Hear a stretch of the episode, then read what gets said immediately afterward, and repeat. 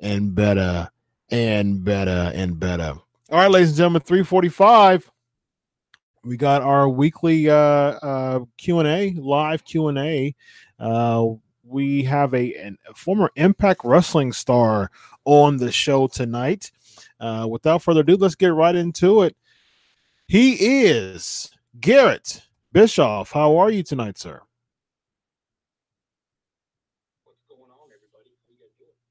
Doing great uh, for the second time you've been on the show, and uh, it's great to have you uh, on the show tonight. And uh, it's great to uh, uh, talk once again. but this time, um, this time it wasn't. It was. It's live this time. Last last time it was. it wasn't the Q and A format. It was just you and I chatting.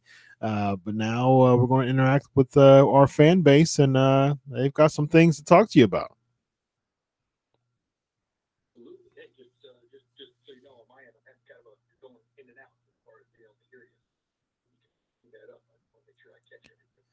Yes, I will definitely make sure about that. Let's see. Um, thought I had, thought I had this together. How's it sound now? Getting a little better. Okay, get a little better. This better? Now we can, now we can do this. All right. all right. All right. Awesome, man. It's great to uh and and the sound sound good sounds good everything. You sound uh, sound consistent. We're all good, all good. Awesome. All right, cool. Yeah. It's funny, six over six and a half years into this show, sometimes you still get glitches, but uh I'm glad we're all set. Joseph said uh that he was just listening. What's that? Yes, very true. Very true indeed. Uh, Joseph said that he was just listening to 83 weeks earlier and his your pops was just talking about you. So that's uh yeah. All right, so uh we're going to hashtag ask Garrett A S K G A R, just one R G A R E T T. So uh, ask Garrett. Hashtag ask A S K G A R E T T. So uh, before I get into any of these questions, let's catch up. Um, so you're doing um, what? What are you doing these days? Uh, and and I know that you are doing some indie stuff with Wes Briscoe still, right?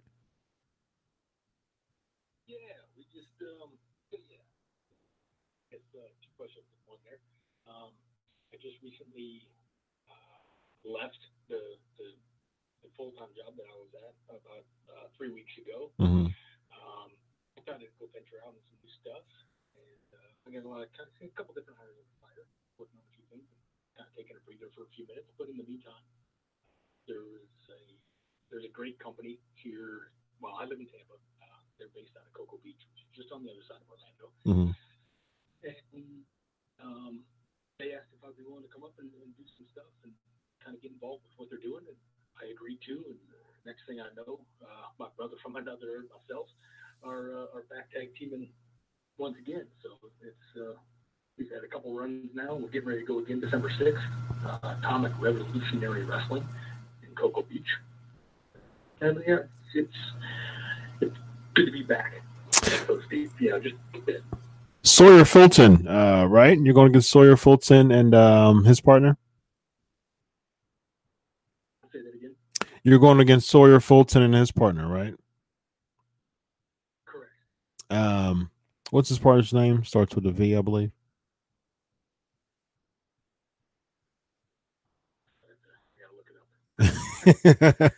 yeah, uh, no problem. Uh, I'll I'll get that for you, but uh, we'll we'll be sort of we'll be sort of plug that uh, before the Q and A is up I definitely want to plug your stuff um, and see um, so definitely want to do that. All right, so uh, so let me, like I said, let's just catch up before we uh, have any questions. Uh, before I get to any of these questions, um, so we, we we talked about your your Impact Wrestling run um, before when, when you were uh, talk, and so uh, just just as an overall you know uh, evaluation of your uh, of your Impact Wrestling run, what, what would you say? What, what would you give? Just uh, I guess I guess let's let's grade it. What grade would you give your overall um, uh, Impact Wrestling run? Kind of broke a little bit. Did you what I would grade myself as? Is that what you said? Yeah, what grade would you give yourself? Oh man, Your overall run. a, C. Okay. You know, I'm- Why a C? definitely just- Well, you, you know, I was still very green at the time. Mm-hmm. Um, it just due to timing, um, yeah, I, I was given the opportunity, uh, which I'm very grateful for, to be thrusted into the into the you know into the spotlight, so to speak. Um, but I was still very green. Yeah. I was, I was, I was, I was very, very green still. Um, there's- looking back, you know, hindsight's always twenty twenty. Looking back at it, I watched some of my old stuff and like, man, that was stupid. What the heck are you doing, Garrett? Mm-hmm. You know, why, why, why would you even act like that? Why would you do that? Why would you, why would you do that at that time? But it, know, I was, like I said, I was very green. Yeah. Now that that's very interesting. First of all, you know, I appreciate your transparency because a lot of people won't say that. they, they'll be, oh yeah, everything was fine. You know, it was everything was good. I feel good, and never, you know, I, I'll give myself an A. Um, but it, I think there's growth in that. Um, uh, to to to say that, to say that uh, there was some room for for improvement. Uh, you know, you were thrust in a, a pretty you know pretty big uh, opportunity of course you know you started with uh, as a ref and you did some some some time as a ref now was that your father's idea to to to make you a referee before giving you a wrestling role Um, yeah. Yes, it was. And I was all about it, to be honest with you. Yeah. Uh, I think it was a, a very unique way to kind of, you know, get in there and um, the approach that we took. It, in some, in, in, in very few people's eyes, was a, they felt like we were hiding things. But at the end of the day, after a month or two, when it actually, you know, I mean, when I say we're hiding things, like for a good six, eight weeks, not even the locker room knew who I was. oh okay Like I kept it from everybody. Like in catering, my dad and I didn't speak. oh wow The new referee who I was. You know, and we, we, we literally played that to everybody. There might have been, you know, six or eight people total that knew what was going on. And we did it for a couple reasons. One, because we wanted to keep the story alive and surprising. And two, I wanted to, I wanted the opportunity to be able to meet these guys, you know, get myself in the locker room Yeah. under a, yeah without a freaking Bischoff's kid Mhm. you know, and um, at the end of the day, it worked. Know, it worked. I'm I'm glad we did it that way. And Yeah. Being able to breathe with uh, with Earl and Brian Hebner, they took me under the wing and they taught me so much. And being able to have the opportunity to be in the ring for almost a year, Mhm. not a little bit more, in a referee setting, and be able to watch and see the mechanics of what goes on. That was that's a learning experience that a lot of guys don't get to get. that's true that's true absolutely yeah different. You know, a referee is just as important in the matches as the workers are. 100% And, uh, being able to see it from that point, of, you know, that point of view was it was a great learning experience. And Earl Hebner is the man. He's a legend. Brian Hebner is great, and they, I got nothing but good things to say about those guys.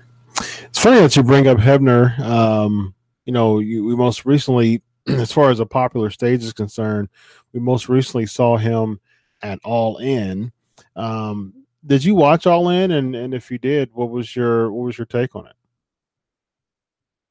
I did not, honestly. Um, and I know it sounds bad, but I really don't watch anymore. Really? Um, I'll, no, you know, if I know a couple of my guys are, you know, my buddies that I'm close friends with are, are, are doing something big or you know WrestleMania or you know a couple of the big pay per views here and there, I'll I'll do. But as far as tuning in every week, um, I just don't really anymore. Mhm. Uh, I record it. You know, I go back and scroll through it. You know, guys, uh, guys like Gallows and you know those, those guys that I like that I that I work with and are friends of mine. I, I enjoy watching AJ and Samoa and Bobby and all those guys that are over at WWE now. I, I enjoy watching their success.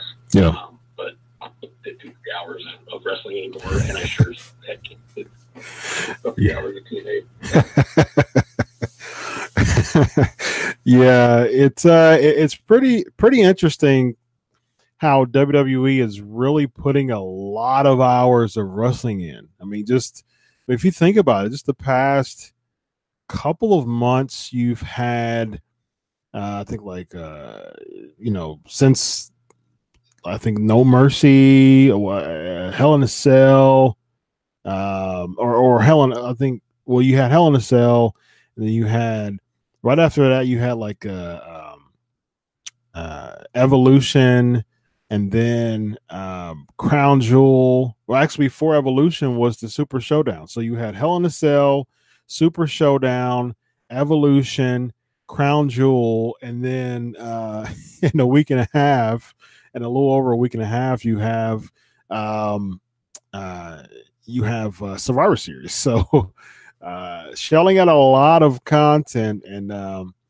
you know, it's one of those things that even even people who've been wrestling fans for their whole life, you know, still, you know, still don't can't find the time all the time to to, to watch wrestling.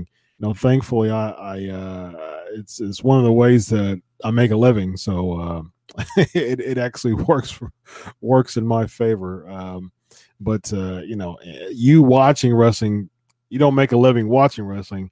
You make a living by actually wrestling, so that's a big difference. So, um,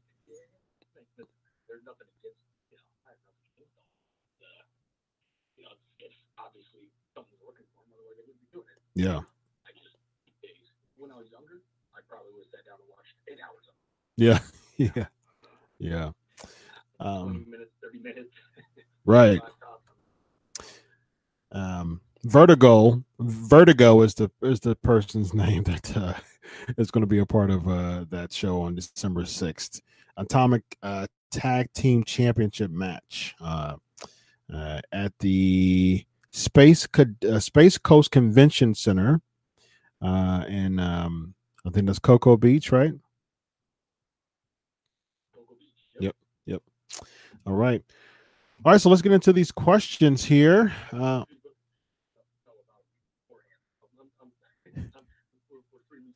There you go. there you go. So uh yeah, it's it's good. It's it's good. It's good that uh you know the fans know. You know, I have a lot of uh, listeners who uh, live in Florida. So uh, for those who live in the Cocoa Beach area, um, go take a drive uh, and, and check out Garrett's uh, Twitter page, and uh, has all it has the address on there as well. So go check him out. Him and uh, Wes, the Aces and Eights uh, reunion, ladies and gentlemen. So. Uh, all right, so let's get into some of these questions. Uh, we got GHP asking, uh, "What are some mistakes that your father has made that you've learned from as you push toward your goal in this business?" By the way, Eric Bischoff is the goat, is what this uh, the, the total question and statement says. Oh man, that's a that's, you know that's that's a heck of a question, especially right out of the gate. Yeah, preloaded. And to be honest with you, that's that's a hard one for me to answer, only because you know most people look at my dad uh, and they remember him from WCW, and whether it's what they think they know or what they actually know, I'm not putting anybody down here. I'm just trying to paint a picture, um, or what they've read or what they've got from him himself, Yeah. or any above. I was so young then. I didn't know any better. I don't know. I, you know, I, I was around it, but I was so young. I don't. I don't. You know, I, I couldn't tell you what a mistake that he made. I'm, you know, God knows there's probably a hundred of them. He Mhm. the same thing. Yeah. Um, but that's it's it's kind of hard for me to answer that because I was too young to really be there to give a adult's perspective or a, a professional opinion on it because I wasn't I was a child and I didn't I didn't know any different. Yeah. Um, so I apologize. I can't answer that one better, but I, I just don't really have don't have a better one than that. Sure, sure. Yeah, it's uh well, what about uh what about Impact Wrestling? Um you work with them in Impact. What uh what are some things that uh probably wasn't the best uh business decisions that you thought, you know, that you that you learned from uh as a as a pro wrestler? Uh, well, um, once again, uh, you know, the business side of what he did and what I was doing were total, two totally different things. Yeah. Um, everybody, I, I get that question a lot, and usually it pertains to what they did with me. So if that's if that's what we're asking here, is, you know, is there was there a mistake made with how we handled what he and I did together at TNA Mhm. as far as our story went? Once again, hindsight being twenty twenty, absolutely. I think you know things were rushed. I was greener than you know goose stuff, and uh, and um, you know it, I did the best that I could do uh, with what we had, and I thoroughly enjoyed every minute of it. Um, but once again, hindsight being twenty twenty, that it was probably way too rushed. Hmm. Yeah. Yep. I, you know, it,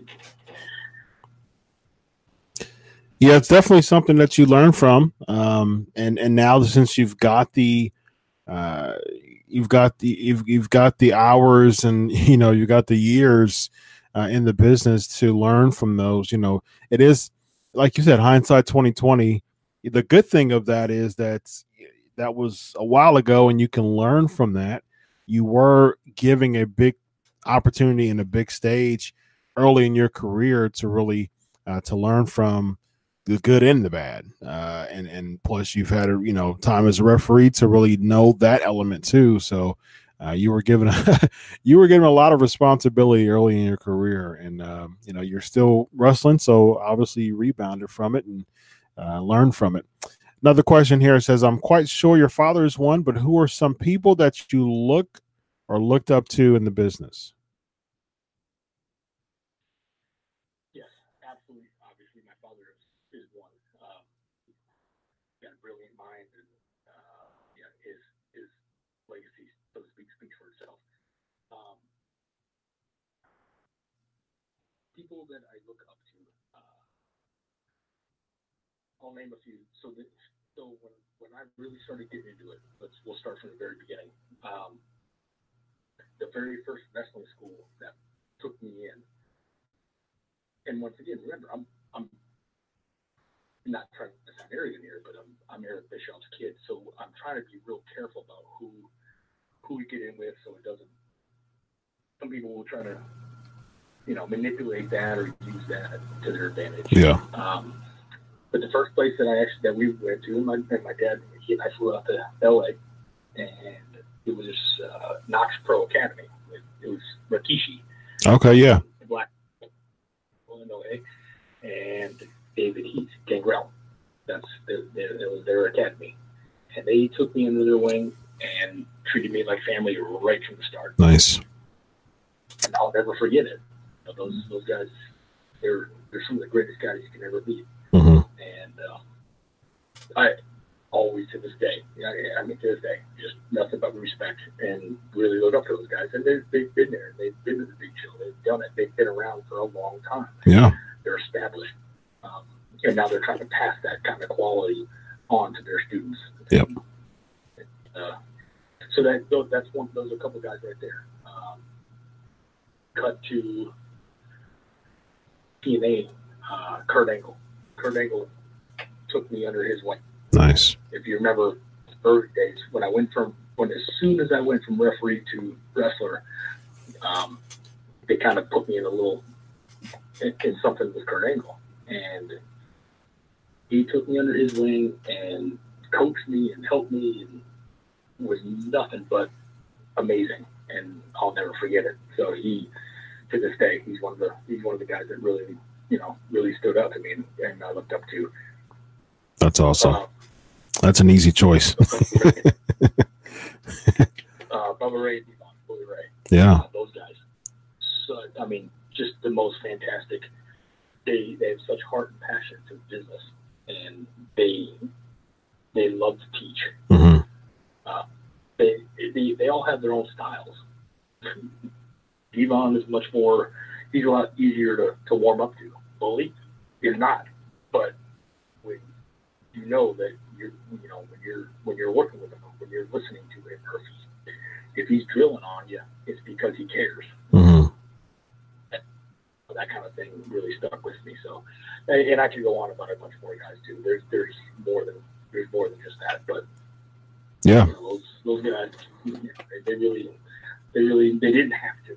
They took me under the wing. and They I, I'll never forget it. Yeah, those are some those are some very legendary choices for sure. I mean, anybody could grab those uh, group of people and and become a star for sure.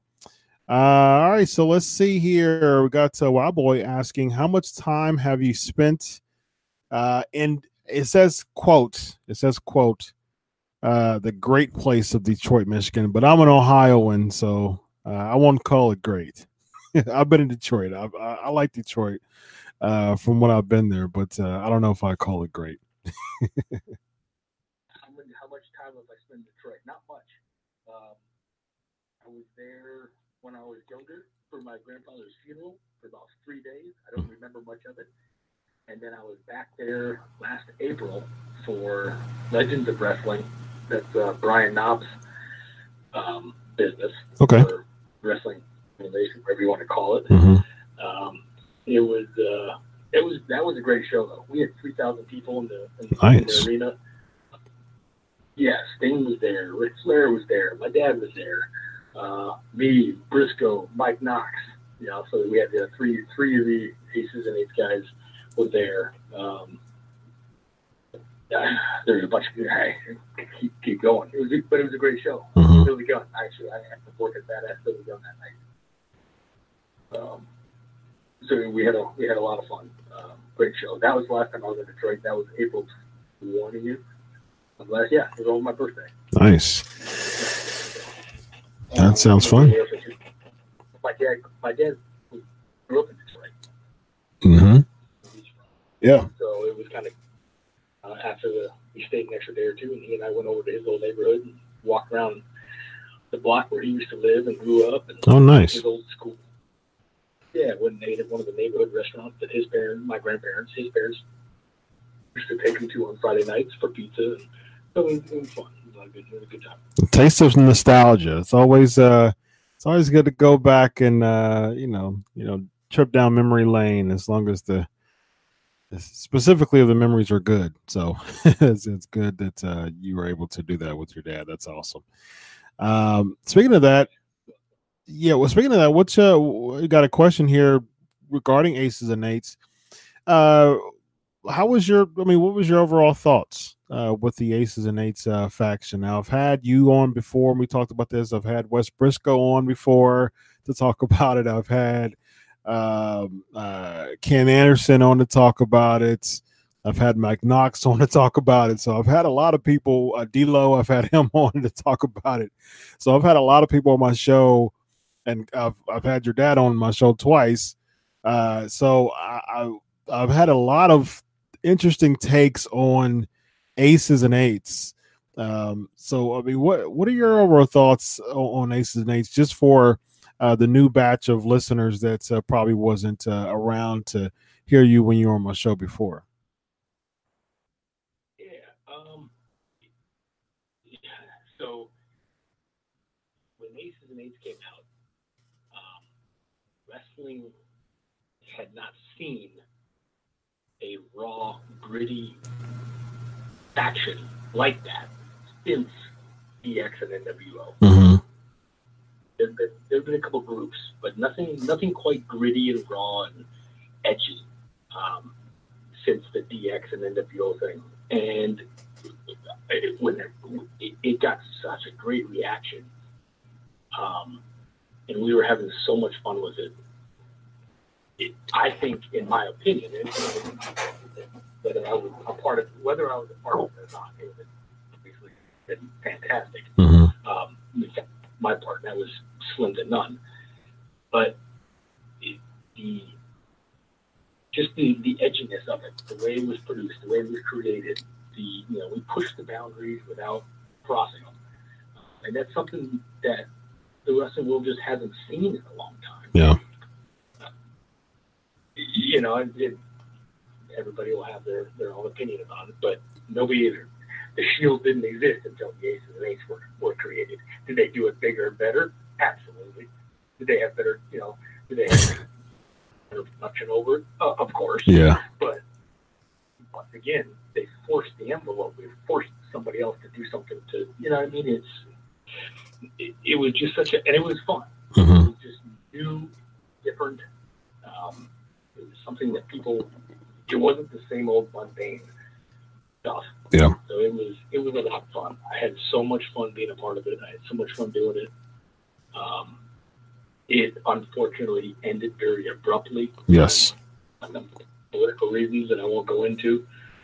Um, but anybody who anybody who's a part of it knows what I'm talking about. Yep. If um, they ruined a really good thing, I think there was there was there was something there was they, they could have let that one go for another six months. Oh yeah. Yeah. I agree. It's un- it's unfortunate that such a great thing ended the way it did. Yep. But I had a ball doing it. I thought it was the greatest, you know, one of the greatest things that, that not the greatest things ever to go down in history. Trust me, I'm not saying that, but just in this this day and age, you don't see that kind of stuff. Yeah. A couple more questions before we ask this uh, last couple questions here. I think I've asked probably just about everybody who are part was a part of the Aces and Eights this question. I don't recall um, the answer. Now I'm gonna ask you this: um, Was Bully the? I mean, was he the the the, the mastermind? Like, was he booked to be a part the the the the kind of head honcho mastermind the whole time, or was it kind of uh changed in the middle? Was it a last minute decision? Who was supposed to be the leader from the very beginning? Um, so to my understanding, now listen, I was I was talent, I wasn't booking. Yeah. So I don't know. I know I was I was not a part of the creative. I was not a, a booker. Um, so I don't. I, I couldn't give you an honest answer on that. To my knowledge, um, they knew that they could run with the story they had for so long Mm-hmm. without actually, because we were all wearing masks, so they could play that that gimmick for you know months and months and months and Yeah. not reveal um, who was you know who was going to be. So I don't, in my honest opinion, I don't think they they knew. Mm-hmm. They were kind of waiting to see how it played out Mm-hmm. um, and how someone was going to react to that situation and that group and that faction, and then, according to the audience, pick who they think would be best. Okay. That's my opinion. Mm-hmm. But I wasn't there. I'm not a booker. I'm not a. I'm not a creative writer, so I don't know if that was their intention, but that's how I took it. I can see that. I can definitely see that. Um, all right, so let's see. Let's ask. Uh, let's ask this one from Zed. Uh, what is the most vicious fan reaction you ever witnessed?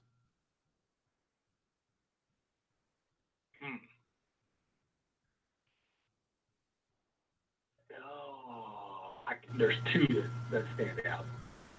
Uh, and these now, mind you, these are two that stand out in person, like actually in an arena, not not keyboard warriors or telephone tough guys. Mm-hmm. Those guys are them, and they don't matter. Yeah. but there was, the best match we got was over in Manchester, um, and it was not just me who was I was a part of it. We were in the Aces and Eights, and the entire arena started throwing beer cans and stuff like they used to in the NWO days. Yeah. we were dodging different bottles of beer cans, you know, um, which we thought was awesome. We that was the greatest thing. Like, all right, if we're getting you to do that, we, job job accomplished That's right. we win. Um, so that was that was one. Um, other than that, there were, I can remember once or twice where we were we were leaving the building, and there was a couple fans that were waiting out, you know, out behind the where we were parked, and started screaming, hooping and hollering, but nothing ever came of it. So nothing, you know, not a big deal. Uh, most of the most of the, the tough guys or the wannabe tough guys are keyboard warriors. And, Yeah. Yeah. Those people. Yeah. uh, but that's good though. I mean, you want people to be throwing beer cans and hooping and hollering at you. That's that's a job well done for a heel. You know, nowadays you have heels that people cheer for them, and that just kind of, that's to me as a traditionalist. I've been watching wrestling over thirty years. That's that's counterproductive to me for a heel. A heel shouldn't be cheered. I mean, getting beer cans thrown at them and and uh, people out in the back wanting to, you know, uh, take them out. That, that's that's a job well done for a heel. that's how I look at it. You know, like listen, everybody's got a job. I'm a heel. My job is to make you hate me. That's right. If hoorah, I did a good job. Yep. You know I mean? That's the way I look at it. Hundred percent, absolutely. All right, last question of the night. Uh, can you name some of your favorite wrestling theme music? Now, that's uh, one of the personal favorite questions of the night for me because I love uh, theme music, specifically old school theme music. But what are some of your favorite theme songs in professional wrestling? Stone Cold, definitely one of my favorite ones. Yeah, that's a classic. And, and that's and that's you just you just said it. Anything like the classics, those are the ones that I like because they today everything is like it's almost like you're in a club. Mm-hmm. You're in a nightclub. That's true. a lot of EDM. Yeah, that's true. Yeah, you know, you you have punk, you know. It, I mean, you can't as soon as that as soon as it hits, you know what's happening. Mhm. A split second that you're thinking, who is this? Yep. As soon as it hits, boom, you, know who it is. Stone Cold. As soon as it hits, boom, you know who it is. Um, that's what I really got a kick out of when I was a kid, Mhm. when the NWO started using Jimi Hendrix. Mhm. As soon as that, you know, as soon as you heard that guitar lick, you knew what was about to happen. Yep, That's true. So, Yep. so those, those a couple of them. My, my brain isn't all, all what it used to be, and I'm sure if I heard a couple of them, you know. There you go. Yeah. Be more off. You'll you know you'll feel it. You'll feel it. The hip hop side, remember when the, the NWO split off for the Wolfpack, that Wolfpack kind of hip hop rap song that came out, that was pretty cool. It was kind of edgy, kind of cool. It was edgy. Yep. Yep. Absolutely. Good stuff. Um, all right. So as we uh, as we leave, I guess it's uh we got another question here, and it's a good way to kind of send off here. What's your plans in the wrestling business in the near future? And uh, after you answer that question, uh, go ahead and uh, let the listeners know what you got going on. Uh, of course, December sixth, and where to find you on social media. Yeah, you know, right now, just enjoying the opportunity to be able to kind of get back in the locker room and that camaraderie. I miss that locking on. I miss my buddies. Um, so having the opportunity to once a month or once every other month jump the ring and uh, do something that I enjoy doing and love doing, um, but not relying on it for Yeah. income. Yeah. Is it, it makes it that much more fun again. Yep. Um, you know, when you when you look at you know, but it becomes a job, it kind of takes the fun out of it. Um, I'm grateful and blessed to be able to to still be able to do those things once in a while. Um, I'm definitely, I'm not, I'm not chasing another contract. That's not what I'm doing this for. Um, my days are not, my days are over for that. Um, I'm just, I'm just here to have a good time and and uh, do do something I love with with, with the guys I love doing with. Um, so as far as wrestling goes, know, I'll, I'll, I'll continue to do those things. I love doing thing wrestling shows for charity events, Big Brothers and Big Sisters. Oh, nice. You know, any you know, know, doing charity and stuff like that, I, I hands down, I'll, I'll be there. You know, um, I love doing that kind of stuff. So, uh, you know, anytime you'll see me, you know, you'll see me at those. You'll see me at some of the atomic shows. Um, other than that, I got, you know, I got some new irons in the fire. Uh, taking a kind of a different approach to life at the moment. Like I said in the beginning of this, uh, I took a hiatus, so to speak, from work and just kind of getting back to doing some old school stuff, um, contracting and painting and stuff like that, like old school construction stuff, stuff I did before I got to this. Kind of, mm-hmm. kind of enjoying doing. Um, yeah, I'm doing that for now, and uh, when I get, like I said, got a few irons in the fire, and when those, if if they light up, you guys will be the first to know. Awesome. And you're at Garrett Bischoff on Twitter, right? One R. Yep. Uh, Twitter and Instagram. One R, two T's at Garrett Bischoff. Yep. Awesome. Fantastic, Garrett. Appreciate you taking the time to come on the show again. Hey, man. Thank you guys for having me. I appreciate it. Had a good time. And, uh, look forward to doing it again. Fantastic. Have a good night. Good night, guys. Thank you. Bye bye. Nice guy. Nice guy, Garrett is. Um, you know, it's, it's funny because um, both him and Eric are very accessible people, you know, and I and I appreciate that. I it's it's funny because both of them are just a phone call away. Um, and uh, it was probably about a couple weeks ago. I, I called him. I was like, yeah, for some reason, I just wanted Garrett Bischoff to be back on the show, um, and because you know people like that who have had opportunities in in, in Impact or WWE, you know, um, but doesn't really have much of a, a platform to share it. Uh, I like bringing those people on the show, and I, I, I, thought about Garrett. I called him, and you know, we talked for a while, and uh, he was more than willing to come on the show. And uh, so I, I appreciate that, you know, and I definitely give him major kudos and just for being a nice guy um, and so there you go. Um, let's see. All right. So we have um so multi uh the software um yeah get with me on that uh i'll, share that with you on on, twitter on twitter twitter twitter uh and then we'll we'll do that um so yeah, I've I've been uh talking to some people to to to get some some upgrades uh from from what I'm using. Um cuz I'm I'm especially with the live Q&A doing this as many weeks as I can. I have really really good actually pre-recorded stuff, but uh the actually recorded live recording stuff um I uh you know I'm I'm a humble I'm a humble guy. I'm I'm learnable, I'm teachable, uh, and so I'm always uh, I, am a I'm a PhD student, so obviously I like to learn. Uh, so um, yeah, I mean any any software that uh, people who are IT savvy know about, let me know.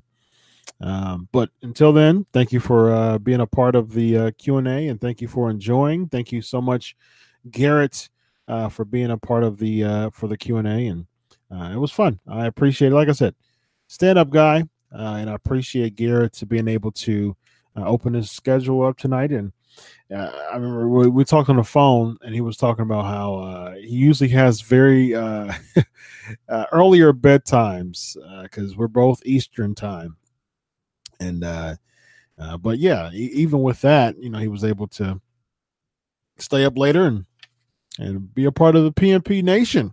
So thank you so much, Gary, for being a part of the show.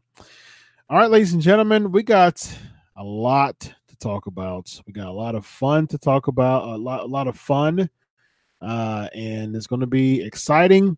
We got some crown jewel, ladies and gentlemen, uh, and we also have uh, some some interesting uh, interesting developments from crown jewel. Uh, so we'll we'll see we'll see how that goes. So um sometimes my son is my bedtime. yes, ladies and gentlemen. Um you know why the funny thing about that is I have um I have three kids and and and my uh my youngest uh she we we were her her bedtime was starting to get um her, her bedtime was starting to get like out of hand like my my two boys they're like you know we're like hey listen this is your bedtime. You can hang out in your room for a little bit and watch some tv but this is when you're going to get into bed. And so i have uh my youngest is a daughter uh as my as as a um, a daughter my daughter she's uh she'll be one in three weeks actually. And um you know you know how newborns are you're up whenever. Uh but her the good thing is her schedule is starting to get really good. Um so we're actually gotten to the point where um uh we we, actually gotten to the point where it was like nine o'clock but she's starting to sleep very well. We uh had some consultation with uh with the doctor um with the uh, pediatrician and you know she was like hey you know what? Cry it let her cry it out for a couple days. You know she's kids are a lot smarter than you think they are and they'll keep crying. You know uh, thank you multi um i appreciate that. I hope your daughter has a fantastic birthday. Um and i'll address some of those ask chris questions as well some really good ones. Uh, i'll go ahead and address those here in a bit. Um but yeah so it it, it was so it got to the point where you know she this was months ago uh because we were trying to get to the point where we were sleeping through the night at least like five hours straight. Um because you know my my poor wife uh you know through throughout the time that uh she was like super duper nursing and cluster feeding and stuff like that that was that was brutal uh for my wife uh specifically for my wife um, so now, thankfully, you know, it's it's a lot better. She sleeps through the night, and um, you know, it got to the point where one of the biggest things that broke that was the fact that she was crying. She because she's very smart. Babies are very smart, a lot smarter than you think. Uh, they'll they'll keep crying because they know what they want. They they absolutely are very aware of that, and so if you kind of break the mold a little bit when they when you transition them to like a crib um and if they you know kind of cry it out a little bit they get to the point where that doesn't work anymore and that's usually the barrier that's usually kind of like the the breaking the mold and, and allow them to sleep all uh you know throughout the night. So um some good advice uh, i read about that and it was good to get that confirmed because a lot of people who are, are really sensitive about that. And, um, you know, I read conflicting reports, but it was good to have a, an expert, you know, talk about that. So, um, oh no, Malty, you weren't, you weren't rude whatsoever, man. I, I, I appreciate, uh, that very much. So, um, parents rules, it says, yes, absolutely. Kids can wear us down, GHP says. Absolutely, 100%. Uh, Wild Boy's asking, uh, did you find out any backstage news at ROH regarding the Elite's future? Yes, I did. Uh, you want an exclusive here on the Pancakes and Power Slams? Is anybody anybody want exclusive on the Pancakes and Power Slam show? Are you ready? Um, so the exclusive uh is I was there as you know. I gave um, uh, live. Uh, oh, we got a no profanity zone in the chat room. um, all right, so here we go. So, uh, as you know, I was there. Um, uh, oh, Jose Lothario passed away. I didn't know that. Um, and to be honest, I didn't know he was still living, actually. So, um, yeah. All right. So here we go. Uh, I was there, um, did some media work there. And uh, as you saw on the Crave Wrestling Pancakes and Power Slam show, uh, live results with photos. And at the end, Marty Scurll, 83. Wow. He was 83 years old. Um, Jose Lothario. Um, so at the end, Marty Scurll, uh, he says uh, he he love um he he said uh he loves um being in Columbus is one of his favorite um places to be. Um and um he enjoys the crowd, so he got a big pop there. Um and he was, you know, he he got he was he was super over. And he said uh he, he was he, he revealed something to us that I'm like, okay, so of course, you know, I work for, I work for the media. So of course I'm gonna reveal it. So I was trying to figure out when I'm going to reveal it. And I was like, you know what? I think I'm going to reveal it as an exclusive on the Pancakes and Power Slam show. So Marty did reveal that uh, he said, uh, you know, people are wondering where me and the boys uh, are going to go. And he said, uh, you know, here's here's the news. I'm not going anywhere. So Marty uh, Marty Scurll at least, and he did clunk the boys with him. So, but specifically speaking, Marty Scurll uh, revealed that uh, he will be staying with the Ring of Honor. So, and uh, he won the Survival of the Fittest, and uh, um, he he stayed he he he he won the Survival of the Fittest, so that guarantees him that uh, world title match. So it looks like we'll probably be having Jay Lethal and Marty Scurll at Final Battle. Um, I I think I'm a big Jay Lethal fa- fan. I think Jay Lethal's the the uh, the num you know he's he's the he's the greatest of the current era right now. He's my personal favorite right now. He has been for a few years as far as my top five is concerned. I don't want him to lose, but you know I can see I can see Marty Scurll beating uh beating Jay Lethal at Final Battle, but and I probably and it makes sense because they that that probably may be kind of like one of those things um that ROH perhaps see I don't know. I'm I'm close with some people in ROH that I don't want to I, I definitely don't want to do a bunch of speculation that I don't necessarily know about because I respect you know the the relationships that I have with with people in Ring of Honor. Um, so, but it seems like it seems like Marty Scurll, you know, by staying, um, that that that's potentially kind of a reward for him making the decision to stay. Now, I don't know that for sure, of course, um, but it seems like that may be some type of a reward for that. So, yeah. So that that was the that was the that's the exclusive, ladies and gentlemen, here at the Pancakes and Power Slam show. Um, Marty Scurll says that he's staying with ROH. Um, all right, more ask questions. Gruss is asking, do you think we could get Shane McMahon versus CM Punk at WrestleMania 35? okay, so here's the unpopular opinion, and I'm and I hope that I've garnered a relationship with the PNP Nation strong enough to say this because this may hurt your feelings.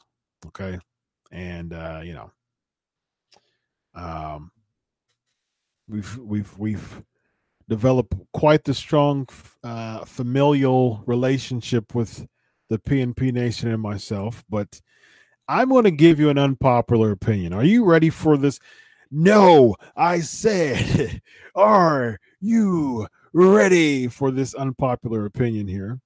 And the unpopular opinion is this uh, I am not a CM Punk fan, and I've I've stressed this before on the show. Uh, within the past 345 episodes, I've I've made this clear. I made it clear on the three and a half years that I wrote for Bleacher Report from 2012 to 2015 as a feature columnist. I've written uh, I've written articles about CM Punk. I am not a fan. Uh, now, granted, uh, he had a cult like uh, impact in the WWE. Uh, I would love to interview him on the show.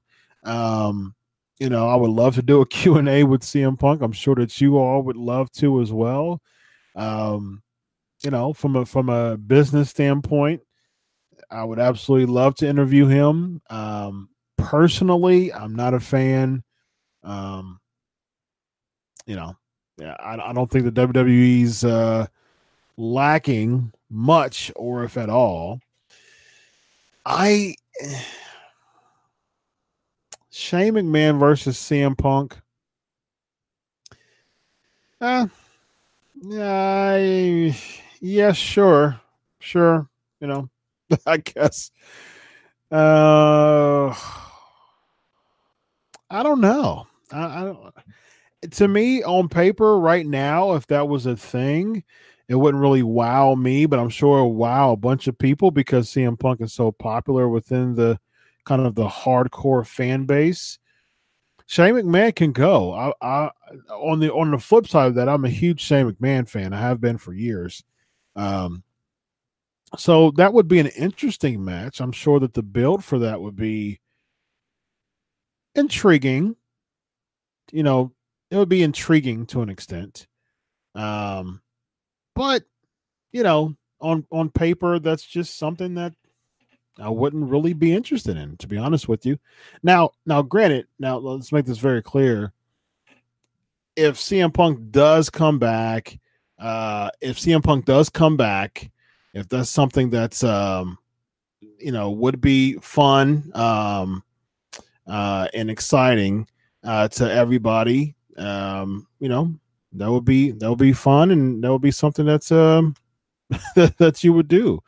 Uh as far as be enjoy the thrill of CM Punk and um, get caught up in the moment of uh, of CM Punk, and I'm sure it'll be awesome to see live.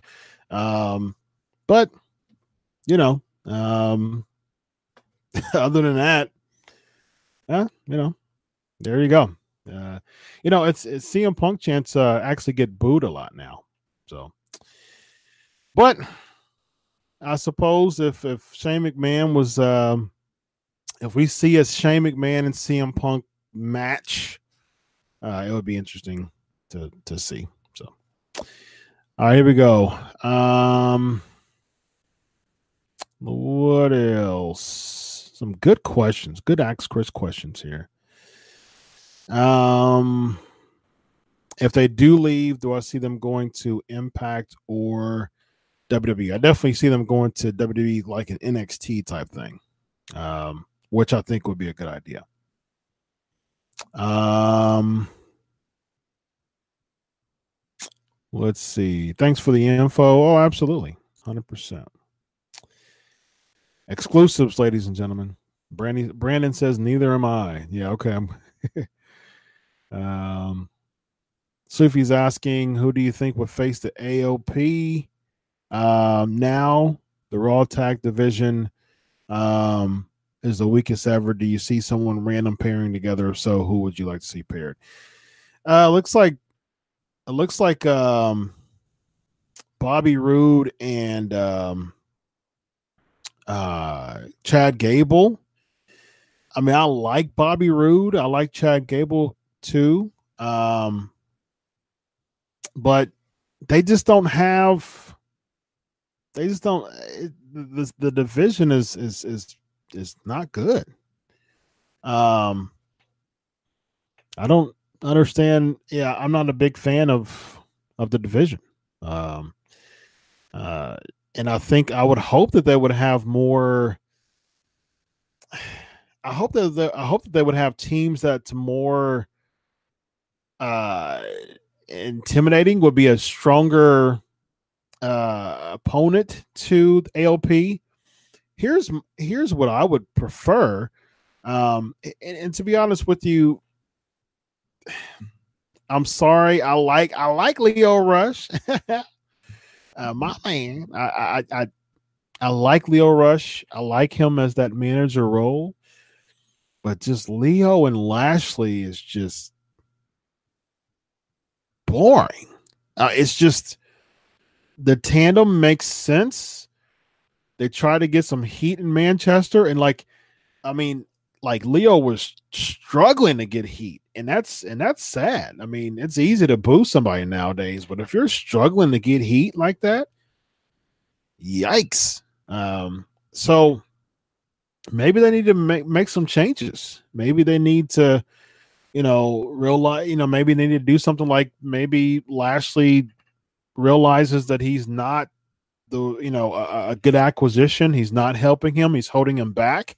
Which, to be honest with you, uh, it it seems like Lio is getting more over than Bobby Lashley is. So maybe they can do something with that. And with that, maybe you can have Lashley and Apollo Crews team up together and become, you know, an intimidating babyface tag team.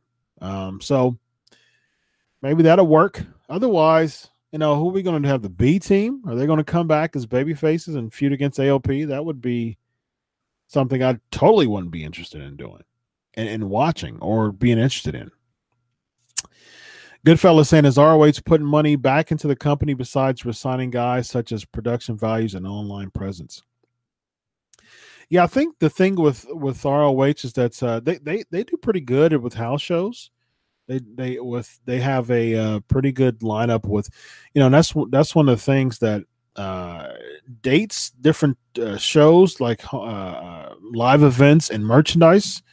That's usually the bread and butter of non you know, juggernaut, as Vince McMahon would say, um, non, you know, publicly traded companies and non, you know, corporate empire companies, usually, you know, having different dates and, and really pushing your merchandise is is the way to go. So, and I think that their uh, partnership with um, New Japan has helped the company substantially as far as being popular their gates, you know, their their live events is starting to uh, increase uh, significantly, and they're just becoming quite popular. And I think, of course, you know, the acquisition of like Cody Rhodes and, um, you know, when you know, I think Bully Ray's helping as far as bringing that WWE, especially being a part of the Hall of Fame as a contracted, you know, ROH guy. You know what I mean? So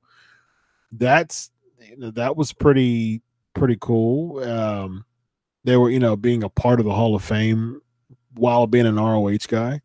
Um, so yeah, I think they're making strides for sure.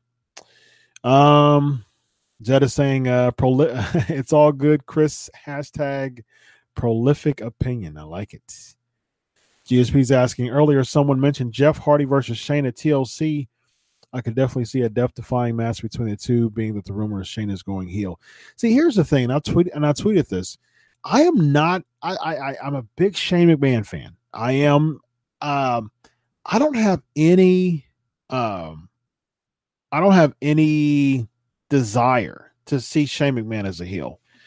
First of all, keep him as the GM role because we need him I like him as a babyface character, saying what, getting that cheap pop, saying "What's up" wherever you go. Here's what I don't want from Shane McMahon.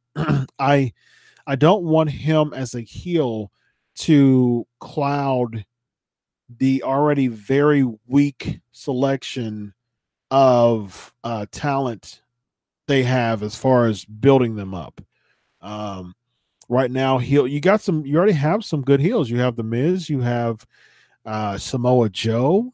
Uh, you have some, like for instance, you have Andrade Cien Almas has been ridiculously underused. Um, you know, it, was so, it's so funny. You have someone like an Eric Young, eh, really anyone in, in Insanity.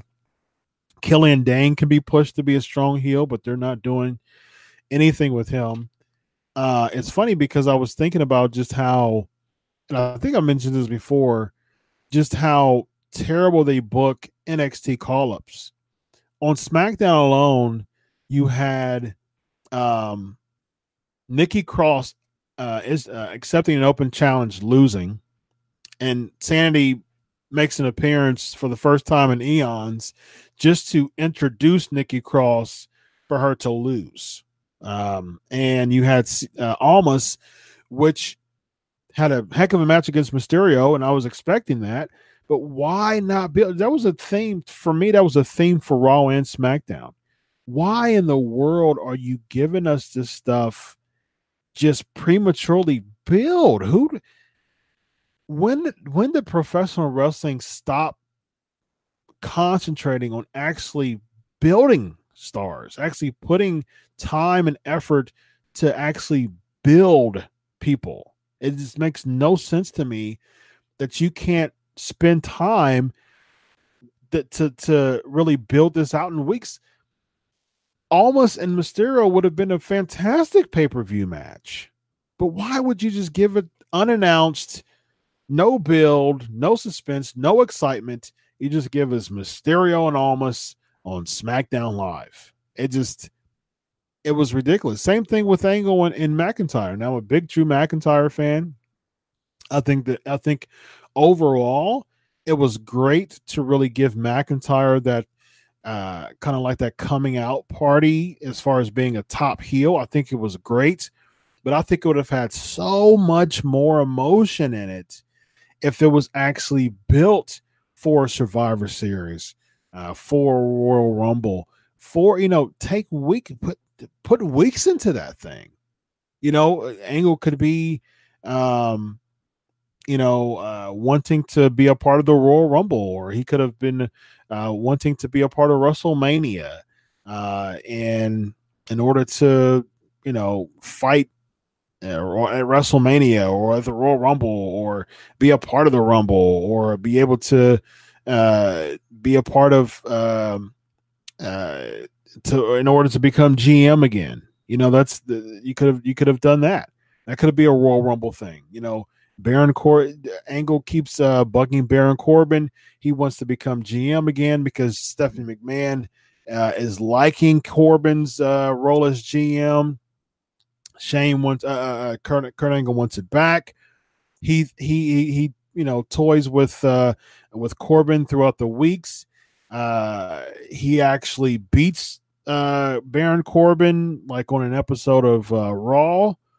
Um and you know Corbin uh, the crowd goes wild. They think that's, you know, uh they think that Angle's GM again. Corbin comes back and say, "Well, there was another part of this comeback tour, and that is Drew McIntyre. If you can beat Drew McIntyre, you'll be a part of, you know, you'll be GM again. So there's something at stake for for Kurt Angle, other than just being a part, you know, being the Survivor Series captain. Put some weeks into this, build this thing up.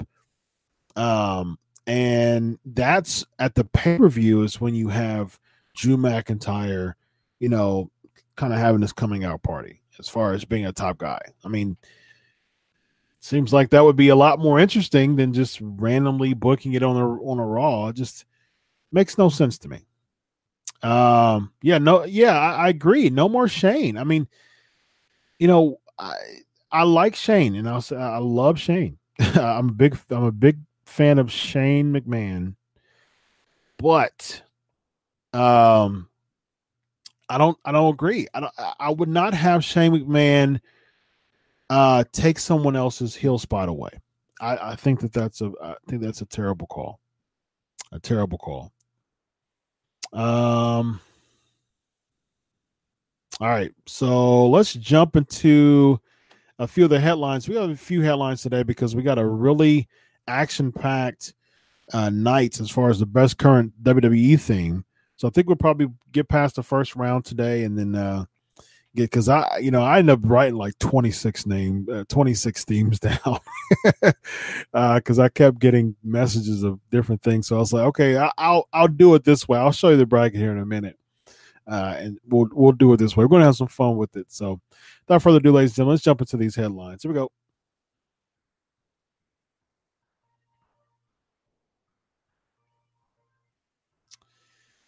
All right, so um, Crown Jewel, Crown Jewel, Crown Jewel. Let's talk about Crown Jewel for a little bit. Um, odd show, a very very odd show. Just you know, random thoughts on. I think the World Cup. I think the World Cup from the very beginning was very odd, a very odd decision to have. And uh, first of all, nobody from the World Cup was born outside of the United States, if I'm not mistaken. So you had uh, Orton, United States, Ziggler, United States, Mysterio, United States. You know, he you know he reps Mexico for his heritage, but he was still born in the United States. Uh, Rollins, United States, Lashley, United States, Angle, United States. So everybody that was a part of the World Cup was born was you know as a U.S. born citizen. So that alone doesn't make sense. And then you have Angle after building up this big thing, you have him lose in the first round against Dolph Ziggler. Why in the world would you? I, at the end of build up to the Shane thing, which I think was bad, which was, I mean, first of all, you have two heels going into the finals of a World Cup. You know, people enjoy uh, two baby faces at times, but two heels going against each other at that big of a stage didn't make sense to me. I knew it was going to be something screwy. And when they did the Shane McMahon thing, I'm like, oh, like this is what this is the best you can come up with as far as booking a World Cup. Oh, just absolutely terrible. Uh, Lashley losing clean to Seth Rollins. I think that was a bad call. I, he should have lost by disqualification uh, or count out. I think that would have been better. It, to me, it's I just I don't know. I, I just it's really kind of hard for me to to really think about how WWE at times could just not book stuff that would make more sense. Like for instance, if Bobby Lashley lost by countout and destroyed Seth Rollins after the match, that would be a perfect transition to Rollins losing the second round. He would have came out limp. That would have protected Rollins as the Intercontinental Champion. It would have protected Lashley because he would have lost by countout and destroyed Rollins at the end of the match. And that would have, like I said, protected Rollins to if he would have lost, which he did, it wouldn't have be it would have been, you know, some big match, some some really um tough match. And there's no need for all that. Just protect you know, if the ending was this whole Shane thing, which I would have rewritten anyways, because I think that was a bad call. But don't just have your top names just lose, you know, for no reason, just to end it out with the Shane thing. Bad, bad call. And uh so I mean, I was disappointed. I was just I was terribly disappointed. I actually enjoyed the Greatest Royal Rumble show. I think that was a I think it was a good show. This was a huge disappointment. So d- huge disappointment. Um uh the new New Day and Bar was good. Totally. Um what else uh what else was there as far as the card is concerned? Um yeah, I, think that um of course you got the the the the main event was good. Um no, as far as as far as AJ and Joe was good. That that that WWE Championship match that was actually really good.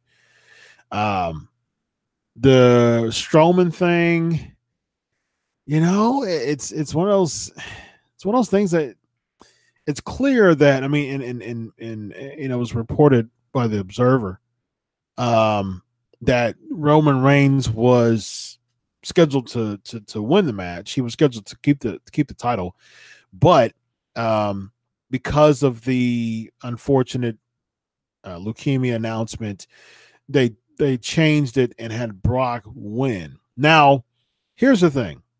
I think I think Strowman should have won. I think Strowman should have won the match. But it makes more sense from a WWE standpoint. Honestly, it makes more sense of Brock Lesnar winning. Why? Because uh, of uh, uh of the whole the whole him and DC. DC beat up Derrick Lewis UFC 230, a second round, you know, win. Uh, and there's you know they're looking for a March date, March second. Um, that's only four months away, so it makes sense, you know, that they, from a WWE standpoint, they actually give, it actually gives them uh more promo stuff, more market marketing. So it makes sense. Honestly, it makes sense. Um, but you know, here's the here's the the, the big issue that can come with this though. Makes sense that Brock Lesnar's champ going into his UFC uh potential fight against DC, which most likely to happen. And the problem is that March 2nd date is a month before WrestleMania. So if DC destroys Brock, which I think that he will, um, you know, you you have potential concussion on your hands. You have the ability, you know, four four weeks to recover from whatever happens in that match. He could be, you know, repeatedly pounded you know he could uh he could be he could get hurt he, he could get hurt um so that i mean that's that could be be a total adverse effect. And here's the other thing. Here's the other thing. If lesnar gets destroyed by dc and he's in there carrying the wwe universal championship that would make w see i'm a ufc fan too. And there's not a lot of people there's not a lot of w, uh, UFC fans who are WWE fans just uh, from a grander scope. A lot of UFC fans believe and the commentators as well believe that WWE is a joke. So if DC destroys Brock, which which I think may happen, he comes in there with that Universal Championship, and that would just make WWE look like a joke that people are are are uh, criticizing him for. So I wouldn't personally. I would uh I would kind of hype this thing up with with WWE versus UFC until Rumble. I would have Brock lose it at the Rumble. Um, now, who does he lose it to? I don't see Strowman going into Mania as champion. Here's what I would do. Um, so so Rock and Reigns was my, you know, was my ideal, um, title match. I mean, going into WrestleMania 35, since um, since Reigns is out, I would still utilize Rock. Um, probably Rock beats Lesnar at the Rumble, him going into Mania's champion. And then maybe you have uh The Rock against uh, you know, somebody big. The only, the only problem is WWE doesn't have they don't have the star power anymore. That's that's the crazy thing. I can't think of one person other than Roman Reigns that The Rock could go against right now and would have that big fight feel to it. And that's that's the crazy part of it. I can't think of anybody. Um yikes. I, I really can't. I mean, you can uh, I can see Rollins and Ambrose going against each other at Mania. Um who do you have? Do you have do you do Rock Taker for the title for the Universal Championship? And usually, you know, with the bigger names, like the Goldbergs and the Rocks. You know, we saw the, those two have a short uh short run until Mania and lose at Mania. Um So Rock versus McIntyre. Yeah, I guess that wouldn't be too bad. That wouldn't. Uh, yeah, that wouldn't be too bad. Rock versus McIntyre. Yeah, yeah, that wouldn't be too bad. Uh, McIntyre wins the Royal Rumble. Rock beats Brock at Mania. I mean, excuse me, Rock beats Brock at Rumble. Um, and then you have Rock versus McIntyre at Mania. McIntyre and, and Rock puts McIntyre over. Yeah, I'd be fine with that. Um, I'll be fine with that. All right, so we got some good questions here. Um, oh yeah, real quick before we get into some more Ask Chris questions, uh, I could have done I could have done without the tag match, DX and Brothers of Destruction. I could have, you know, at 53, you got to give kudos to Shawn Michaels. Triple H tore his, you know, uh, uh, pec, going in for surgery, most likely missing Mania. That usually takes about six months to recover. That'll be at, you know, that'll be come May.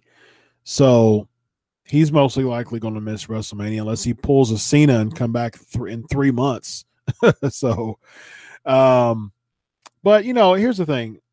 I, I'm I can do without Triple H being a part of Mania. To be honest with you, I, I enjoy his I enjoy his um, entrances every year. I, I get it. I understand that he, you know he'll be 50 years old next year.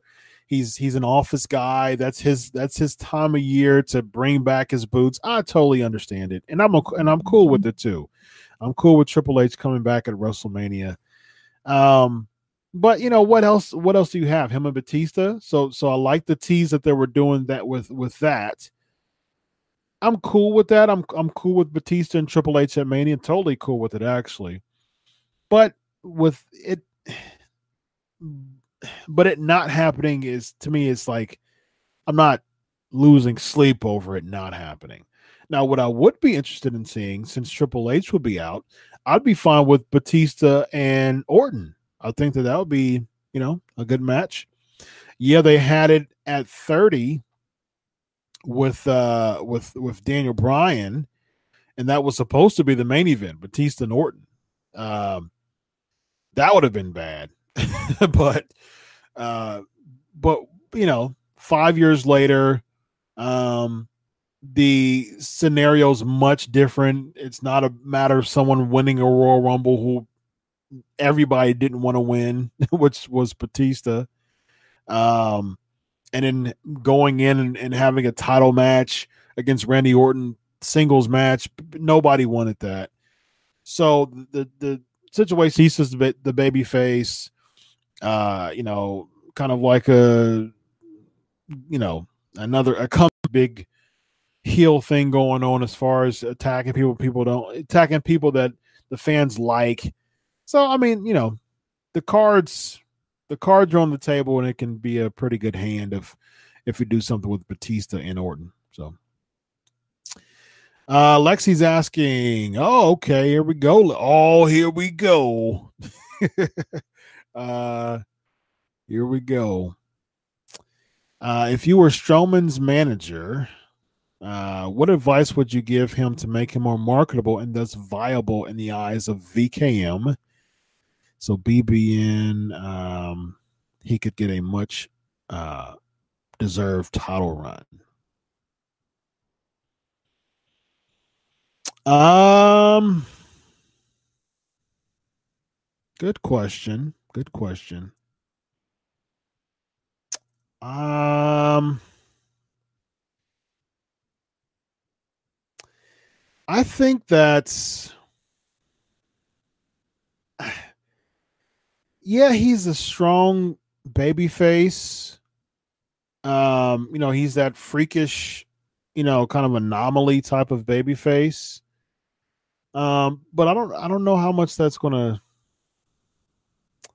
help him just as far as marketability wise, being a you know a huge baby face. Is you know, WWE is all about are you going to be a are you uh, worthy enough to be uh, in the uh, Good Morning Americas, you know, on the late night television shows, that's what the WWE is all about. You know, at the end of the day, PR is a big deal too. Um, I don't know if Strowman is that guy as far as marketability wise. Now, this is what I would do. Um, I think that um, I think that they should really market Strowman to be to to really kind of strike while the iron's hot, hot. And it's hard to say that because they didn't do that; they failed at that to strike while the iron's hot when it came to Strowman. But Strowman is such an anomaly that he can rebound very quickly with stuff like this. He shouldn't because they should have booked him correctly. But um, I think at the end of the day, uh, you know, a, a, feud with him and McIntyre after Mania. So, for instance, McIntyre wins the uh, the title at Mania. There you go. You have your feud right there with McIntyre and Strowman. Uh, you know, make it make it four months. You know, have his big big win be at uh, uh, uh, uh SummerSlam next next uh next August. Or if you want to do it before that, that's fine too. You know, that'll work. All right. What else we got? We got some good stuff. Drop the Universal. Uh, Gabriel's asking at any time the WWE wants they can drop the Universal Championship and reinstate the World Heavyweight Championship. I agree, man. Speaking of World Heavyweight Championship, you see it's right there. That's the the big gold belt, ladies and gentlemen the big gold belt? Um, there's so many good questions up here. Um, oh, okay, so uh, Hogan, Hogan appearing. Uh, you know, if I can be perfectly honest, man, I, uh, kid, the kid in me came out, man. I, felt uh, all kitty inside when when the real American song came out, it came on, and uh, you know, Hogan didn't really have a big part of the show. He just he hosted, which was translated into cutting a promo. Uh, so you know, it's uh really didn't have much bearings on the show at all. So, and it made sense that he came back at Saudi Arabia because, uh, from a marketing standpoint, uh, I, am sure that Saudi Arabia isn't very familiar with the everything that's going on in the states as far as the controversy. So I think bringing him back at Saudi Arabia kind of made uh, people get the jitters again when it came to Hulk Hogan, and you have the Saudi Arabia crowd, which probably just I mean you know based on them being you know a, a different nation, you know, just an international market, they just won't. They, they probably wouldn't have. WWE is probably thinking Saudi Arabia crowd a, a much lesser chance of just booing Hogan out of the arena. Uh, so that's what it seems like the whole the motive was with that. I don't Hogan will probably come back, say he'll probably host WrestleMania which would be uh, you know, in New Jersey, which is a tough crowd. So I don't. they may boo Hogan, but uh, Saudi Arabia wasn't going to be wasn't going to boo Hogan. So it made perfect sense to bring him back uh, to you know to that crowd. So all right, do I feel the Universal title is curse? Uh, Gabriel's asking. uh, no, I wouldn't say cursed. Uh, it helped Kevin Owens uh, you know, get over the whole him and Jericho thing, and it worked. I think putting on Goldberg was a great idea. That was fun. Brandon's asking what I think of Elias's face turn. I, uh, you know, he did a good job on Raw. He did a very good job on Raw. Not getting too, um, too baby facey, too cheesy. You know, I'm I'm glad that he didn't do that. I'm glad that he stayed Elias but just allowed the fans to cheer him without having that, you know, that one moment where he just makes everybody boo. Now, WWE needs better heels. they need better heels. So um Elias was the perfect person for that. However, you know, it I would prefer him as a heel, honestly, but he's not doing he's not doing a bad job being a baby face because he's still staying Elias, and which I which I appreciate. All right, uh, let's do another Ask Chris question before we dive into uh, Raw and SmackDown. Uh, real quick, Chris Jericho. Uh, I watched his match uh, against um, Evil at Power Struggle. Interesting. Uh, so we'll we'll see him and Naito at Wrestle Kingdom. Wrestle Kingdom. I, I love watching Wrestle Kingdom every year. It's it's one of my favorite pay per views to watch. Um. Yeah. So that's um that's unfortunate. So all right. Um that that's unfortunate that uh uh Jericho let's say it this way. Uh Jericho is, you know, you all know one of my favorites. Definitely one of my favorites. Um but I, I wish that they would give. I don't know how I'm gonna say this. Um, I, will I'll say this. Um, Jericho is one of my favorites, and we all know that. But the whole Clockwork Orange type of thing, I'm not a, I'm not a good, I'm not a big fan of that. Honestly, I'm not a, not a big fan. Uh, unfortunately, not a big fan.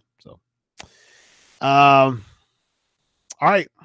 So, but at the same time, I think that Jericho having the Intercontinental Championship really helps it. Uh, you know, the fact that he hasn't defended it in five months, uh, you know, that's uh, people wouldn't like that. But New Japan has so many titles that Jericho actually helped uh, uh, Jericho actually helped by winning it and having that big prestige. Because at the end of the day, he's just going to make, um, he's just going to make uh, uh, Naito look even like a bigger star. So there you go.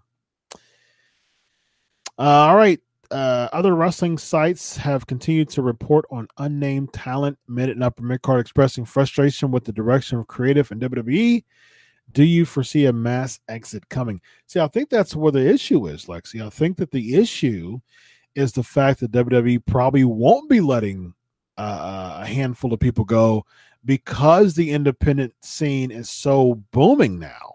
You know, so you know the the the spring cleaning that they did every year, and you just kind of have to find your way. You know, when you leave WWE and and and kind of you know get money in the indies. It's not like that anymore. You've got viable options now. I mean, you have viable options. You have um Ring of Honor, you know, Lucha Underground's taped, you know, months months ahead. Um so, you know, but still, you know, if ongoing seasons of Lucha Underground, you have like for instance Jack Swagger was a part of Lucha Underground. Um, you have Impact Wrestling, of course, which is in their 12th life of, out of nine lives. and uh, I like the product overall. I think that they're, I think it's a solid product. So you have, I mean, even with like a PWG or uh, uh, um, P, uh, PCW, you know, um, there's some really viable options. New Japan, of course, you know, New Japan, uh, New Japan is a very viable option. So it's not as easy. Eh, WWE letting people go isn't the same as it were it used to, what it used to be. So they could be keeping people because of that.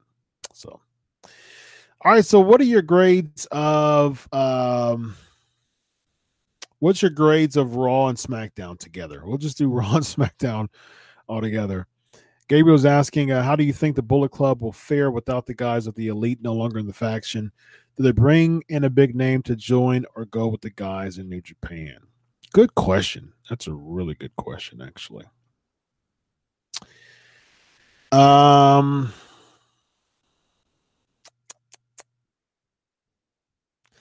Yeah, because Cody announced that he's not with them anymore. Um, Bucks, you know, I was at I was at Ring of Honor. The Bucks don't sport. Uh, I mean, you still have the skulls. Like Marty Scurll still have like the he has like a villain club thing. Um, and then you know Bucks have the elite on their shorts, and they still sport the the skulls and the bullets, but uh as far as the the Bucks did, not not Scurll. He had like uh skeleton hands, like cross skeleton hands with uh like a half face skull with the with his signature uh shades. That's kind of like his logo now. Uh peanut butter and jelly. Uh both on a sandwich. That's a great ask Chris question. Kudos to Malty for that uh, both on a sandwich. I love me some peanut butter and jelly sandwich, ladies and gentlemen. So, um, yeah. So as far as like a big name they could bring, um, that's a good question. Who would be? Ooh, I tell you, who would be a good leader for Bullet Club? Well, it looks like they're already doing Jay White though. Looks like they're doing the Jay White thing with the OGs.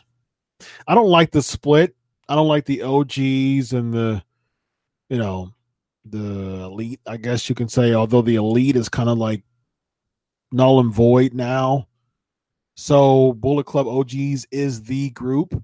I wouldn't, I don't, I'm not a big fan of Jay White leading that group. I tell you who would be a really good Bullet Club leader Neville or Pac. You know, I think Pac would be a great leader for Bullet Club. That would be my number one choice to lead Bullet Club would be Pac. Um, so yeah. Uh, I see Raw C minus, SmackDown B, C, uh, C plus for both. Um, yeah, Raw was okay to me. It was just okay, honestly. Um, it was you know it's hard for me it's uh smackdown was a I, I give smackdown a solid b it was a pretty solid show. Uh, other than the uh Almas a mysterio just random match that should have taken more time. Um lynch's promo was good. Usos and new day. Oh i 100% i love that feud. You know i'm i'm you know, I'm uh I'm partial to the New Day, so uh cause I wish I wish uh they would have won. But because it seemed like the Usos have gotten their number uh, for a while. But it was a great match. Um but yeah, solid show. Be a solid B for SmackDown. Just uh you know, top to bottom, pretty good, pretty good show. Raw, C minus. Uh, the Nia, okay, Nia Jax heel turn. It, it, was you could you foreshadowed the heel turn. I think it was pretty evident. But here's the problem.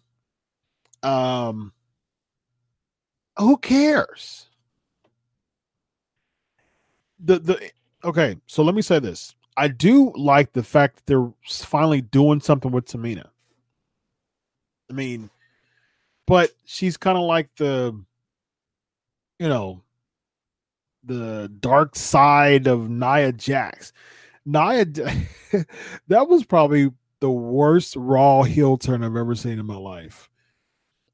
They you know, they they're building this turn by Tamina coming out on consecutive weeks, staring down Nia Jax, and then um they do a stare down when Ember Moon, which I don't like the fact that they're doing that to Ember Moon. Another NXT talent they're poorly utilizing. Um, Ember Moon should win the Women's Royal Rumble match. That's I hope that they do that. But they do a stare down, and Tamina gets Ember Moon in a Boston Crab. Uh, well, actually, they do a stare down, and Nia, Nia Jax is like, what are you doing? What are you doing? All of a sudden, turn her around. And then you do a really weak looking elbow drops, and then you're and then she gets like super happy. That was a terrible heel turn. That that brought it down a notch a few times to me. AOP winning the tag team titles makes sense. I mean, they're probably the only legitimate tag one of the one of the only or probably the only legitimate tag team and on Raw right now. I wish I wish they would have put some more reps in them, um, beating some more talent. But you know, out of anybody, it makes sense. Apollo Crews getting a win, ladies and gentlemen. Yes, as much as I'm an apologist for Apollo Crews, um, he won, and I and I kind of marked out on that, so I was really happy. Rousey's promo was legit, man. Rousey, she's learning, man she's learning. I, I, I appreciate that. I respect that. Rousey's learning, man, and I, I, like it. I do like it. So, all right, um, let's jump into the flavor of the week. Before we do that, I want to address a couple more ask questions. you know, Gress says, uh, "Why do video games have better storylines than the real product?" because they put more time into it. um, what do y'all think about Pac being a the new newest member of the the Bullet Club, the Lewis Bullet Club leader? If he fits the mode, very defiant, great worker. Uh, you had that with Balor. You had that with uh, with with AJ. You had that with Omega. I think he fits the mode of, of being the new leader of the of Bullet Club. I think that would be very interesting. Um, there was another quiz question on here that was interesting. Um, oh yeah, peanut butter and jelly in a donut. I don't think I've ever had that. I don't think I've ever had that. That would be interesting. That would be interesting to taste. It it sounds like it's delicious. It sounds like there's a, a ton of uh, risk Oh yeah, the yeah. I'm glad you brought that up, JSP. That the the the, the Natalya thing. Now, I'm happy. I'm happy that they did that. That they kind of build that storyline for that to to kind of put to kind of protect Natalya and Becky and Sasha because it was kind of like a no contest or double count out. And then to make Riott look like a bigger heel, I'm totally fine with that too. So I was in support of all that. The whole thing was good. It was good.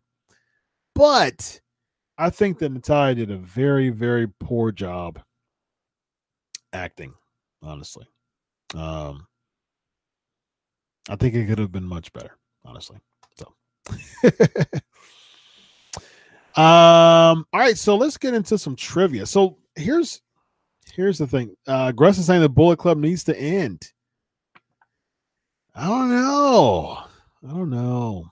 No, you don't. You don't end the Bullet Club. No, you can't do that. I wouldn't. I wouldn't in Bullet Club. That's one of New Japan's, you know, bread and butters. Keep it. Um, but yeah, kudos. You know, kudos to putting Ruby Riott over as a heel. I think the the tearing of the. I think all that was great. It just seems like you know, and just to kind of like the the the, the saliva just kind of staying there. Eh, my wife's an actor, uh, an actress, and she was watching it. She's like a very casual fan, and she um she just watches it because I do. she doesn't really get into it much, although she knows a lot of characters, but she doesn't really get into it much.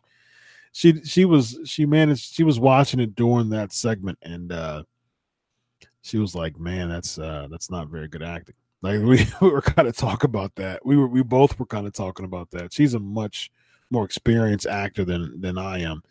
I've been in some plays and stuff, but uh, she has good experience, and uh, we both kind of looked at each other. Was like, uh, you could have you could have sold that a lot better than Natalya did. Now, uh, and plus, there's some real feelings that you know. There's some real emotions that she can dig into to really cry for real. Like you know, what I mean. So I think that could have been better. But yeah, you know, um, I would. I wish that Natalya would have sold that better, honestly. All right, let's ask some trivia questions before we jump into this of the week.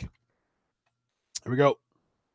So, uh, okay, so let me clarify this from last week. I, I on the tail end of the show, I asked this last week, uh, and I put and I um, uh, unfortunately 2012 I put. I don't know why I put that. What was the main event of Survivor Series 2011? So yeah. Zed says uh he, he thought Natalya did well. He missed the lip trip. Yeah, that's that's that what got me. It wasn't like there you can give me real tears. I mean, like seriously, Natalya, your your your father like legit passed away this year. Like that's you can that's that's a real place where you can dig and get give me some real tears. Um you know, like if you're gonna if you're gonna give the WWE your blessing to to to allow your dad to be a part of a storyline, do it. You know what I mean? Do it.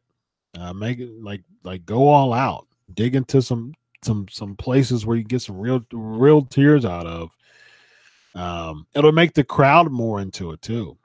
Um, um, did you see that pot cutter from the apron into the ring? I don't know. I, I heard about it. Um, send that to me on Twitter. Send me that. Send me send me that on Twitter. If there's like a something on like a tweet or somebody catching it or something like that, send that to me. I would like to see that. Yeah, so that was the so that was the Rock and Cena versus Awesome Truth. that was uh that the yeah. So um that's the discrepancy that I'm clearing up now. Next trivia question. This is all Survivor Series, by the way. What Survivor Series did the Shield debut? What Survivor Series did the Shield debut? What you got on that? What Survivor Series did the, Shield debut? All right, ladies. Oh yeah, Brandon. Let me let me address this real quick. Uh, did you laugh seeing Shawn Michaels wrestling bald head? Looked so strange. It was so strange seeing uh, Michaels wrestling bald. I just, to me, it just kills a lot of his gimmick um, because he's a smaller guy and a bald head, smaller guy. Yeah, not really. 2012. 2012. There you go. Next. Who defeated The Undertaker? The Undertaker in a first blood match at Survivor Series 2006. Who defeated The Undertaker in the first blood match uh, at Survivor Series 2006? Um, all right, so let's get into the flavor of the week, ladies and gentlemen. Uh, let's dig right into it. Here we go.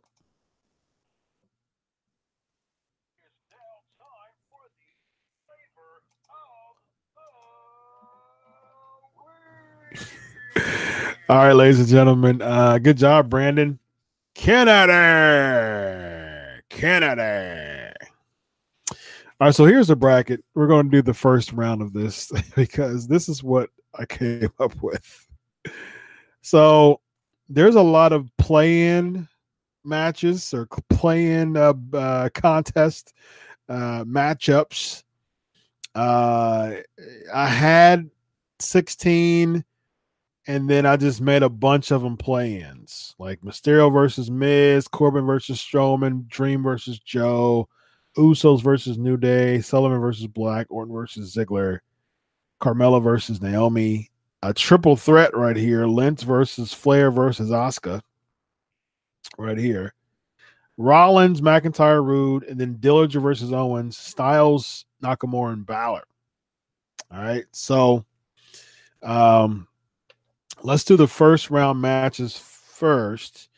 Let's start off with um, Styles versus uh, the. Um, okay, so let's do the play in first, which is Mysterio versus Miz.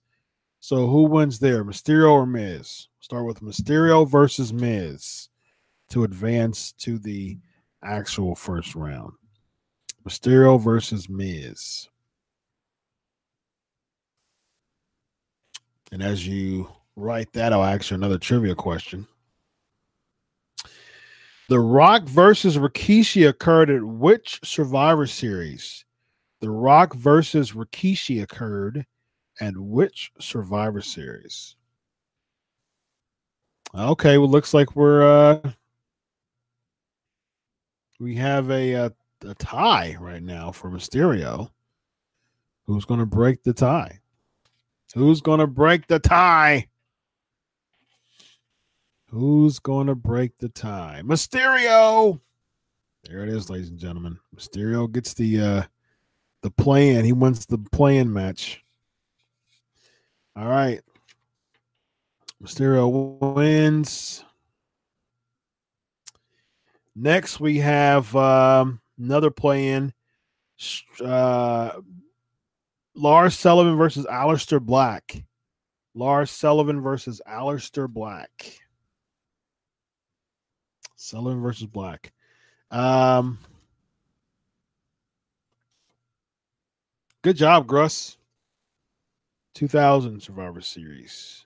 I did it for The Rock. I did it for The Rock. 2000.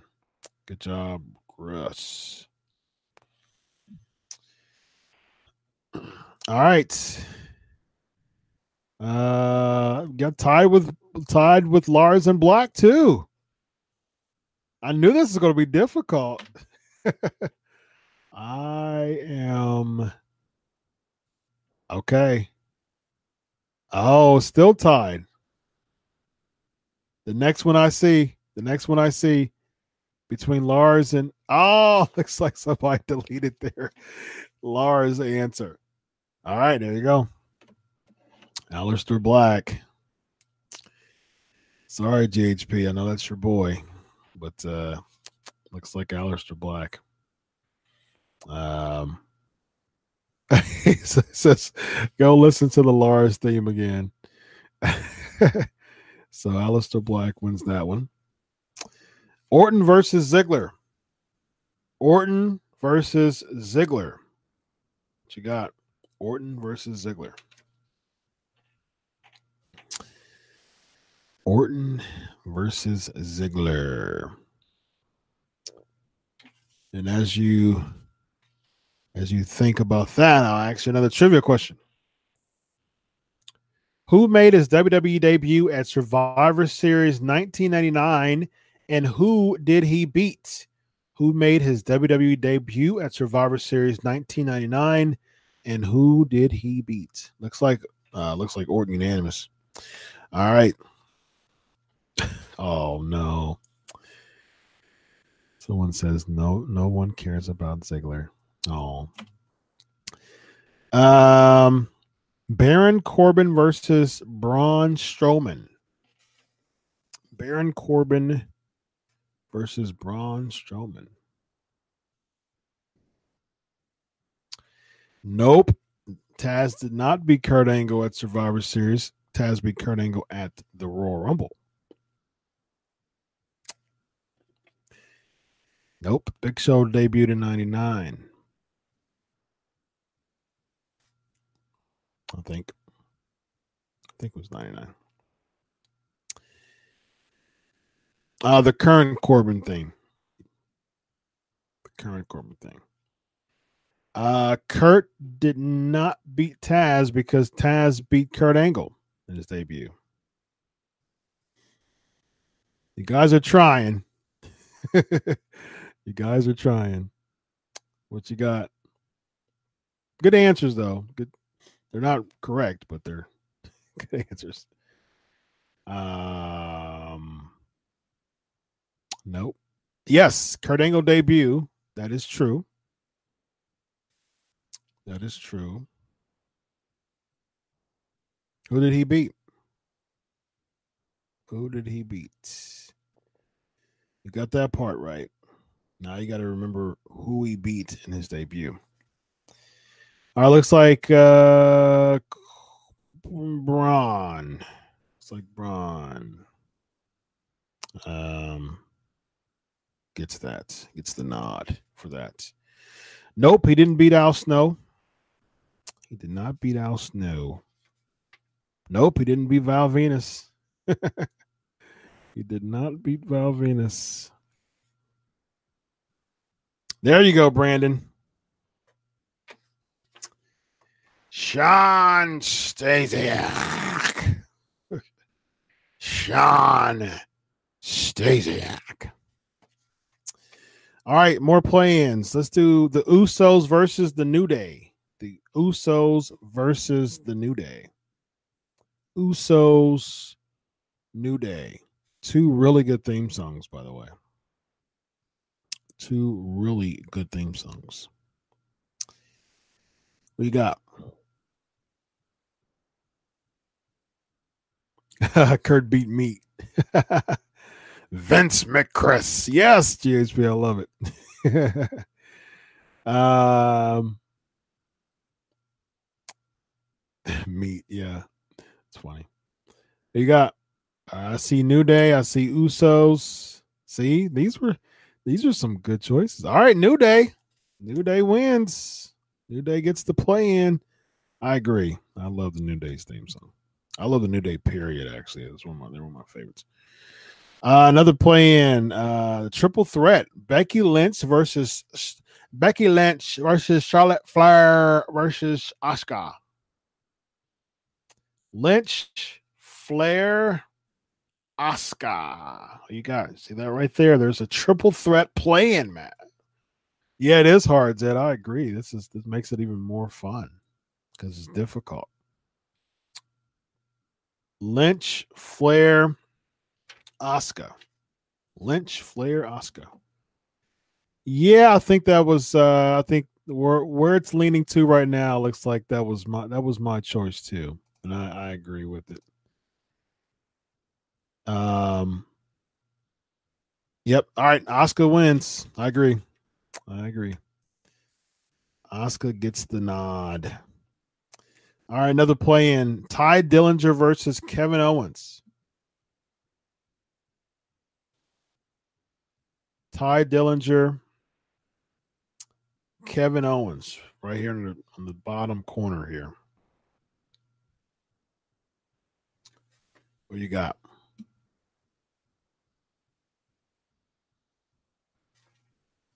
Owens. Owens gets the nod, ladies and gentlemen.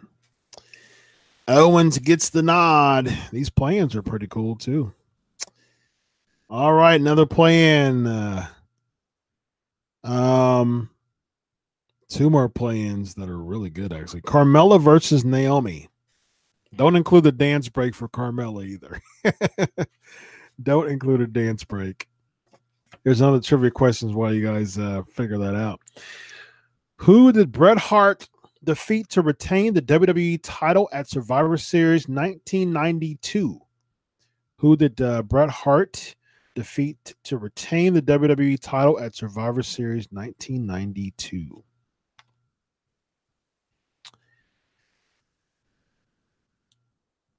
Oh, good job, Brandon. Shawn Michaels. Looks like we're split between Carmella and Naomi.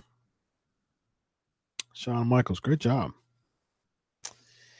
Um, what we got? Carmella and Naomi. Next one wins. Next one gets the uh, gets to come in. Mella is money. Um. All right. Well, you got to Mella is the deal. I think Naomi's is one of the best in the uh in the whole um yep. All right. So good very valiant effort. Uh yeah, looking at those trivia questions, I realize a lot of time has passed. Yeah. Um yeah, Naomi's one of my favorites personally, but Carmella is your choice. So um all right, one last play in is Velveteen Dream versus Samoa Joe. Velveteen Dream versus Samoa Joe. So this week we'll do all the play ins. Then we'll do the first round next week. Um, Velveteen Dream and Samoa Joe. I see splits on that one too. Another trivia question as y'all do this. What type of match did Big Boss Man and Nailz have at Survivor Series 1992? Um, looks like Dream got the edge. Velveteen Dream. D R E A M is another one of my personal favorites.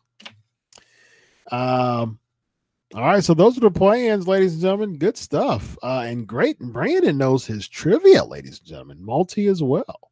Nightstick on a pole match. I was definitely scared of Nailz when I was a kid. I was just, I was petrified of Nailz. But God is good and ended up having a positive effect on me because now I'm about to become a doctor in forensic psychology. So I get to uh, interview people like that and see if they're eligible for parole. So, so, so it all, so it all, uh, it all works out. it all worked out at the end. Boss man. it all worked out at the end. Last trivia question for the night. Who won the WWE Championship at Survivor Series 1991? Last trivia question for the night. All right, ladies and gentlemen, here we go. This is what we have Styles Mysterio, Strowman Dream, Nakamura Balor, Undisputed Era, The New Day, Black against Orton, Carmella and Asuka, Rollins and McIntyre, and Roode and Owens. That is going to be a nice, fun bracket to do next week. And you will all correct the Undertaker. Great trivia tonight, ladies and gentlemen. Great show. Lots of fun. Kudos to Garrett Bischoff, my guy. Awesome, awesome. Thanks for coming on the show tonight. Uh, next week we also are also have a uh, I actually have the next two weeks booked for you all for so uh, it will be uh, announced uh, closer to the show. So I have the next two weeks of live Q and A's booked for you all. Because if this is something y'all want, I'm gonna do my best to to get it live for you. So I have the next next two weeks booked. So uh, stay tuned and stay close to at Chris Prolific at Crave Wrestling. Until next week, ladies and gentlemen. God bless you all. Enjoy your week of wrestling. And always remember, I do it for you. Have a good night. So long, everyone. God bless. Bye bye.